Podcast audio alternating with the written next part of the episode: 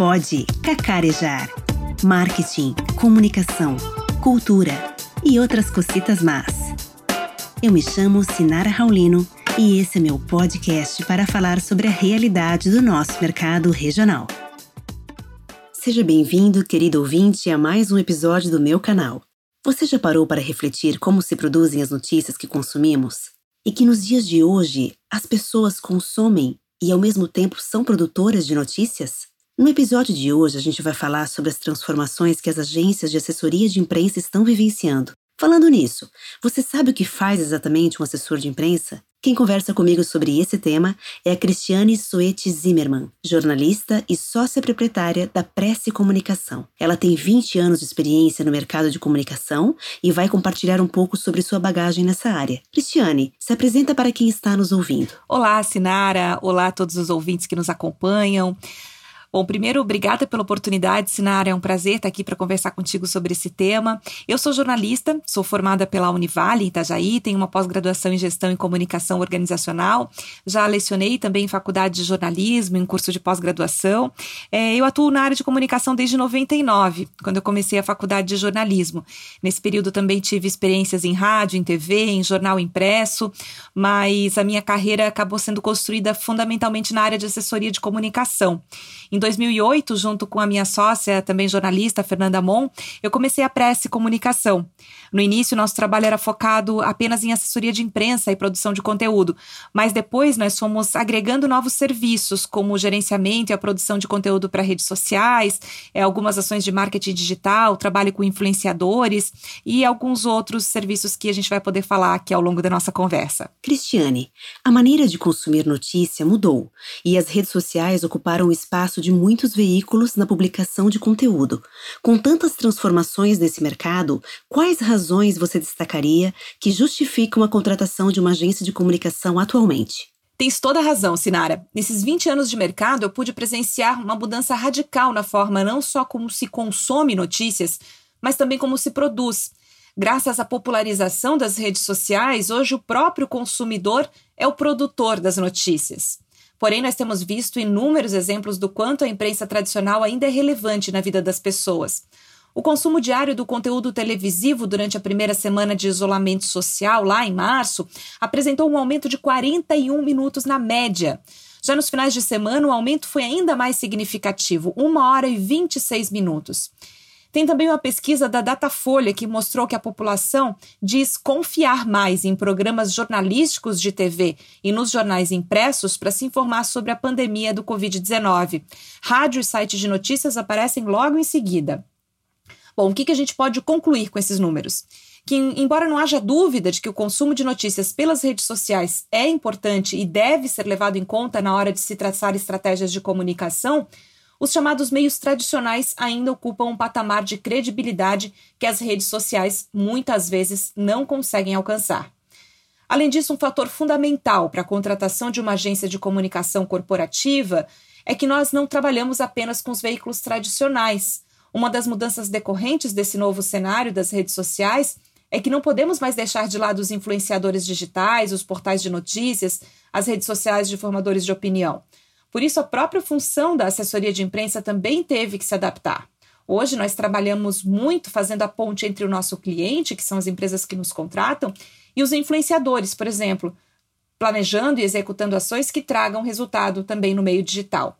A expertise na produção de notícias, no approach com os formadores de opinião e no próprio planejamento das estratégias de comunicação fun são fundamentais. Por isso que é indispensável a presença de um profissional ou de uma agência que se dedique a essa função. Temos percebido uma grande mudança nas práticas da assessoria de imprensa na indústria do marketing e da comunicação.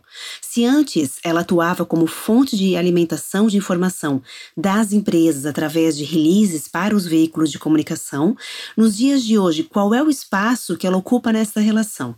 Bom, continua sendo um espaço estratégico, né? Só que explorando novos canais e novos meios de divulgação, como eu comentei anteriormente. Isso porque o nosso horizonte foi ampliado. Hoje nós tratamos com jornalista, com formador de opinião, com influenciador. Cada um tem uma linguagem diferente, uma forma de abordagem distinta. Mas estamos todos os dias aprendendo e desenvolvendo novas possibilidades à medida que esse horizonte se amplia. Você poderia contar o que faz exatamente um assessor de imprensa, visto que ainda é desconhecido para muitas empresas este trabalho? Claro, Sinara, muita gente tem dúvidas sobre o que é assessoria de imprensa. Primeiro, eu acho importante frisar que ela não é propaganda e nem marketing. A assessoria de imprensa é uma das ferramentas utilizadas dentro do P de promoção do marketing, com o objetivo de promover o relacionamento das marcas com a imprensa. Ou seja, nós divulgamos o que os nossos clientes fazem ou produzem para os jornalistas e para os formadores de opinião. Assim, é possível conquistar espaço em forma de notícia na imprensa, ou seja, mídia espontânea, positiva. E o melhor, com credibilidade, pois as pessoas sabem que você não pagou para estar ali. Aparecer na imprensa pode ser comparado, por exemplo, a uma indicação de alguém em quem você acredita. Além de contribuir para a imagem da marca, a assessoria de imprensa ajuda no posicionamento no mercado, nas estratégias de SEO e também na jornada de compra do cliente para quem trabalha com inbound marketing, especialmente na fase de aprendizado e descoberta.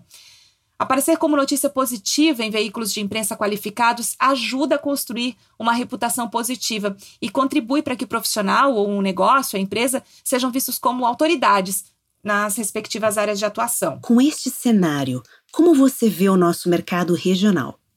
Para a assessoria de imprensa, eu acredito que ainda temos um cenário bem positivo, até mesmo pelo fato de as empresas ainda não conhecerem direito esse serviço. O nosso maior desafio, na verdade, é mostrar como a assessoria de imprensa pode ajudar a fomentar negócios, a melhorar a reputação das marcas, a fortalecer a imagem dos profissionais ou das empresas. É claro que nós tivemos um período de retração depois do início da pandemia, mas eu acredito que em mais alguns meses o mercado vai voltar ao normal.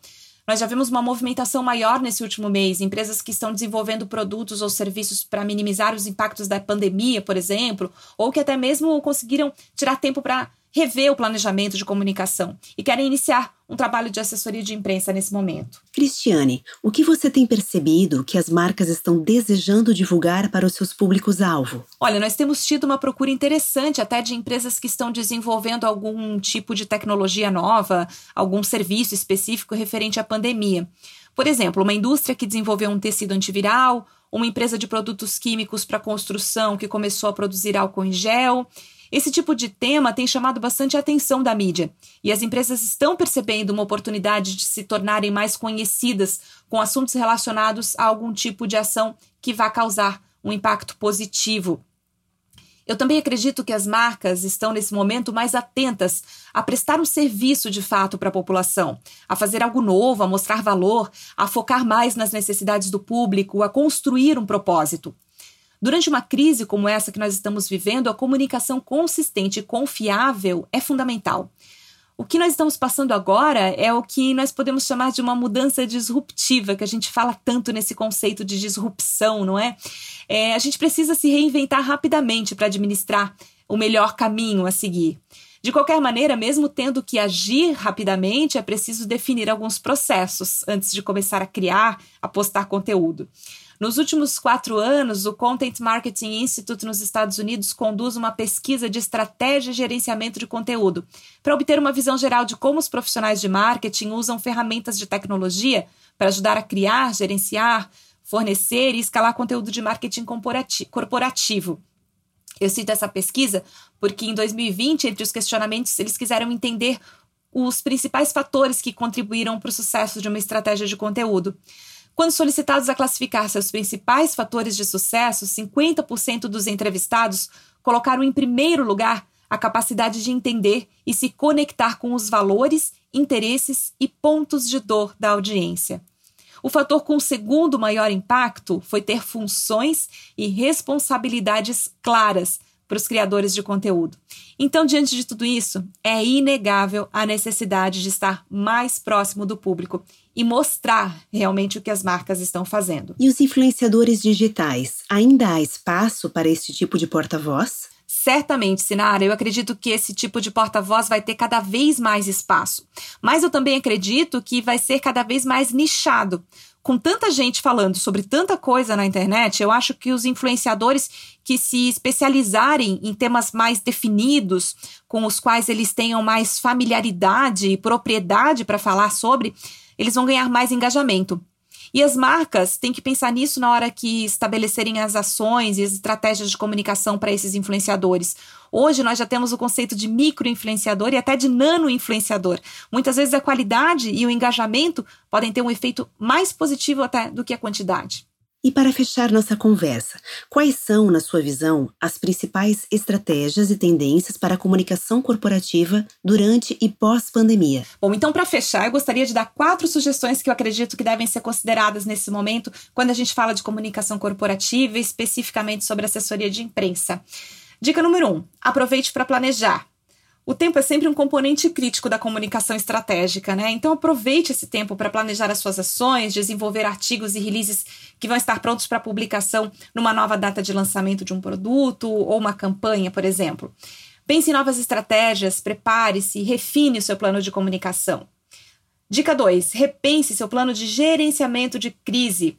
Todos foram pegos de surpresa pela pandemia. Muitos colocaram em prática os planos de gerenciamento de crise sem o sucesso que gostariam de alcançar.